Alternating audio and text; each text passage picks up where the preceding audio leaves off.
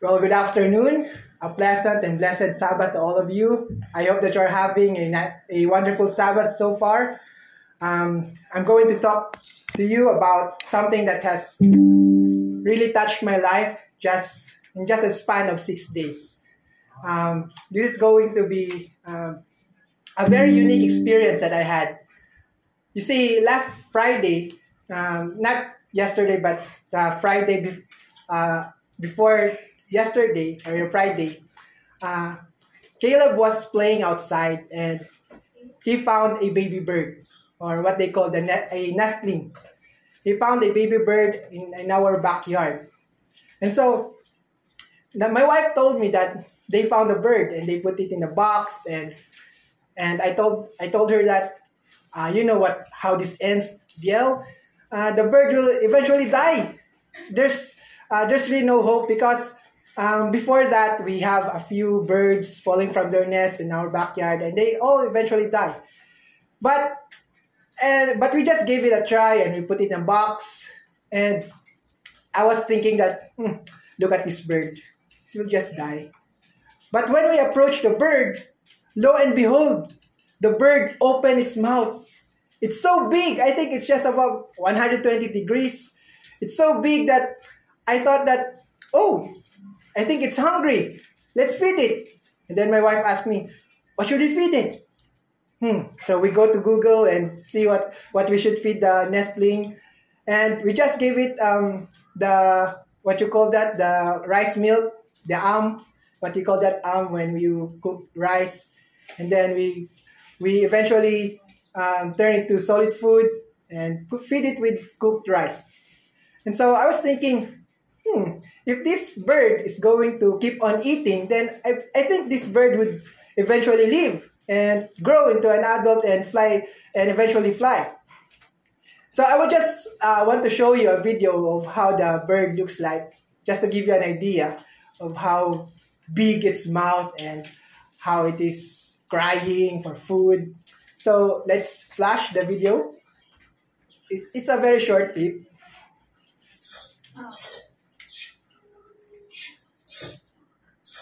Yes. That's the nestling or the baby bird. So you could just see how big the mouth of that baby bird is. So we are now feeding him um, uh, cooked rice. So that's how it looks like. And so I was thinking, so that the, the bird is eating and it seems healthy. So that a day and night passed by, I woke up and I said, perhaps that that bird is already dead because already it's it's already um, it passed uh, another night. And so I went to the kitchen. That's where we put it, and we hid it in the kitchen. And then we, and then I opened the box, and it suddenly cried, and I said, "Oh, it's still alive!" So I was happy, and a hope was kindled inside of me, and I said, "Wow, this could be a this this bird is going to live." And now I'm imagining that he would uh, grow big, grow feathers, and then I would eventually make him a pet, and then we will fly together. No, not fly together. I will see him fly, and I, I'm having, I'm getting uh, attached to the bird. I'm forming a, a connection, a bond, and so I'm so happy. And so um, the second day or third day or perhaps fourth day, my wife kept telling me that Josh, you should put it back to the to the parent birds. You should put it back to the wild because the parent birds are looking for it. Said, hmm, can you just imagine? Can the birds find this baby bird and then uh, carry it and put it back to their nest? That will not happen. I said. I, I told her, and but she she kept on ex- insisting. And so what we did is we put in we put the baby bird outside, and the baby bird just cried and cried, and then the the other birds, I think it's um house crow. When it grows out, it, it grows. It's a house crow. So a lot of birds come come near to the to the box and said, "Oh, look, they are they are interested. They are hearing this bird." And so, what we did was we put it in the garage so that um, if perhaps the parent birds would find the baby bird, so they would be able to take care of the bird. And so while I was working outside, I could hear the birds. They are very noisy. So, like that. So I look out. What? Look at that. There's the there's the parent birds. They're actually looking at the the bird and they are bringing food. The the small seed, the red one. I don't know what what kind of food is that. So so they were feeding the bird. So I was so happy because finally they have found their their baby bird. So I I look out. So three to four days or five days, I I I went back to the to the bird and I saw I saw the bird. It's not crying anymore. It seems that nature has its own um, instinct that they should stay away from the humans. So before they were the, the bird is crying to me asking for food, but now it's hiding. It's hiding back and and he doesn't want me to see to see him. So I said, ah, so this is how nature works. At first, he was close to me. He was trying to ask for food, and now he he asked his parents. He doesn't need me anymore. So I just left the, the bird there on the fifth day. But on the sixth day, I woke up and I said, I, I need to check the bird. I look out from the window and so look, there's the box is not there anymore on top of where we put it. So my heart skipped a little bit and I said, What happened to the bird? So I, I went out early morning around 5.30 and I, I saw the box on the floor. So I was thinking, ah, perhaps the the parent birds have already took the bird, the baby bird, and maybe they flew away together. And so I, I, I tried to look for it. I look around the car. Maybe perhaps it's just the bird is just on the ground looking for his parents. But a few minutes, I really could not find the bird in the on the garage. So I went outside and I look up the sky and and saw some birds and I was thinking perhaps one of these birds are the, the little one that I we kept. And I said, I just hope that I saw him fly away. Because that's my dream. Find him, to find him flying. But I'm a little sad that time, so um, I said to myself that oh, that's how nature works. But I as I stopped and looked and I looked down, my heart stopped because the bird is there on the ground with his chest and abdomen open. The dead is already the, the cat is already dead. I, the, the, the bird already, is already dead. And I remember the day before that, there were cats roaming around in our backyard. And I was really sad to see the cat, and the, the bird is already dead, and all my hopes was dashed. And I was thinking that I was hoping that I would find the bird flying.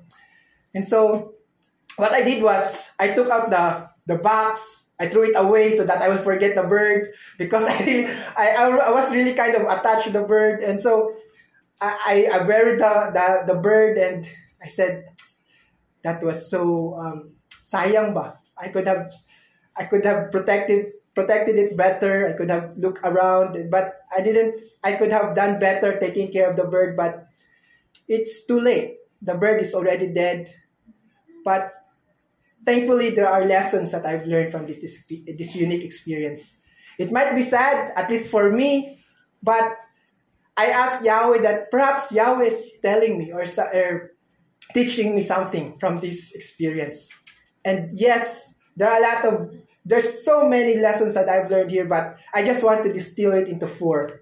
For the purpose of this message, I just want to share with you the four lessons that I want uh, that I have learned from taking this baby, taking care of this baby bird. So the first, the first lesson I want to share with you is that we need to open wide our mouth. Open wide your mouth. In Psalm 81 verse 10, it says, Psalm 81 verse 10, I am Yahweh, your God, who brought you out of the land of Egypt. Open your mouth wide, and I will fill it. So you could see here, brethren, that perhaps one of the most fascinating aspects of my experience is that for the first time, I saw a baby bird open its mouth. I know it's big, but this is the first time that I saw it up close, and it is really big. And this reminds me of Psalm 81, verse 10. If you have found, uh, if you have seen a, a parent bird feeding their little ones, the small birds open their mouths with great enthusiasm, with excitement, and so much yearning of the food. The young birds don't simply open their mouths like small mouth, but they really open their mouths so big and so wide. And I believe that is the type of attitude God wants to see from us. He wants us to open our mouths wide so that He can fill them with His goodness, love, and blessing. Sadly, this wasn't the case with the ancient Israelites. Because if you read verse 11 of the same chapter, it says, But my people would not heed my voice, and Israel would have none of me. But we don't have to be like the Israelites, brethren. We can choose to open our mouths to God. We don't have to go to the other gods to fulfill or satisfy our cravings. We don't, we don't have to go to other sources. We don't have to go to earthly and material possessions to get filled. God is saying that we must focus our mind to Him and we must open wide our mouth, not to other gods, but to Yahweh, the true and living God. So, brethren, that is lesson number one. Open wide your mouth. Lesson two, we must depend on Yahweh. We must depend on Yahweh. The second lesson is that we must depend on Yahweh's divine providence. You see, the baby bird trusts its parents for sustenance. The baby bird is completely reliant on its parent bird. In the same manner, brethren, we must also be reliant to Yahweh, just like the baby bird. Do you think that that bird could survive without its parents? Of course not. It will eventually die. That is how much reliant that bird is. And I believe that is how we should also be reliant to God. We must recognize that if we don't rely on God, we are going to die, both physically and spiritually. If the parent bird know exactly how to feed their young, then how much more would God be able to feed us with the desires and the desires of our hearts? Let's go to Matthew 6 25, verse 27. If you're going to look into the Bible, brethren, the Bible actually talks about birds a lot of times. Let's go to Matthew 6, verse 25 27.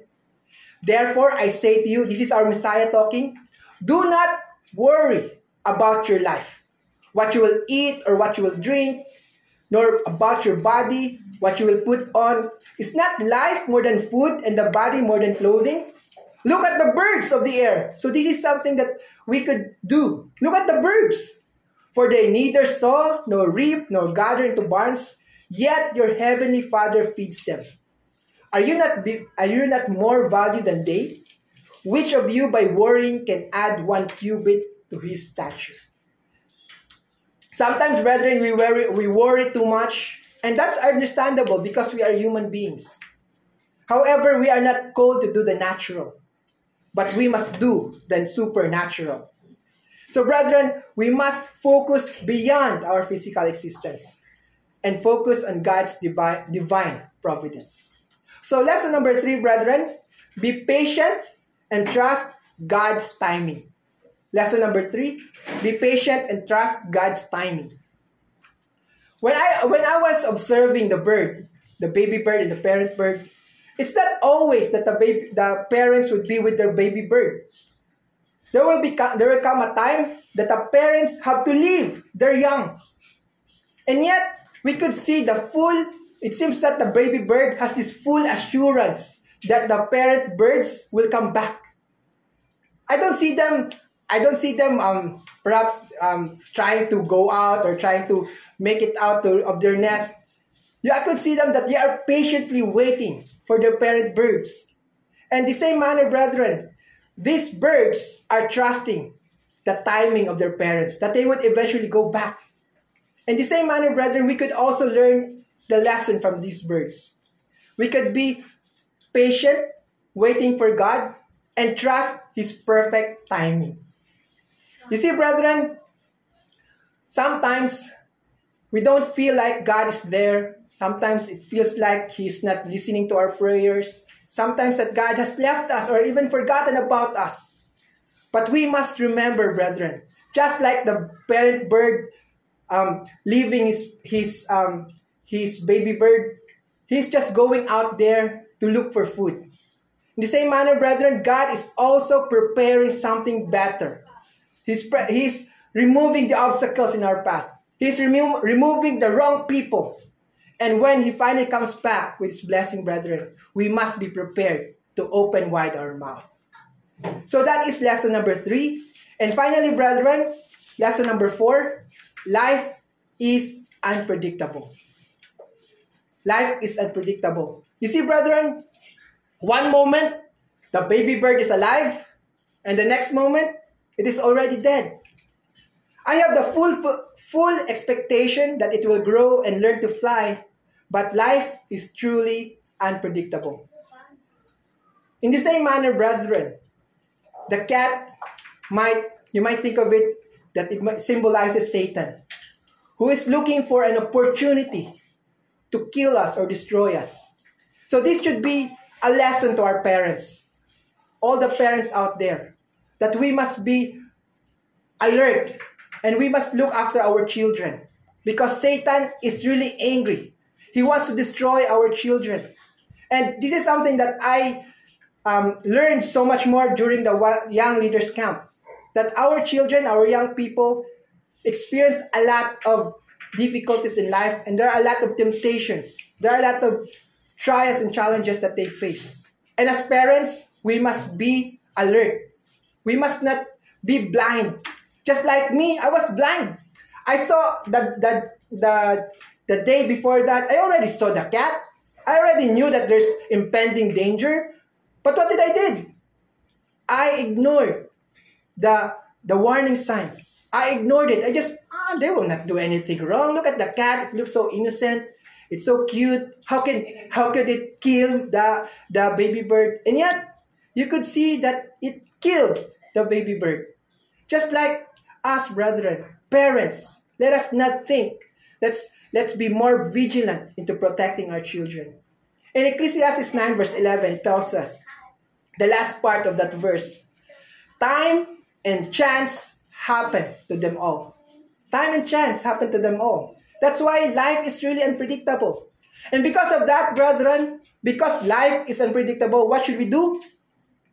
We must treasure every moment that we have. Because you never know. You never know when it will be the last time you will meet and greet other people. We must not waste our time. You see, if you get angry, don't let the sun go down to your wrath.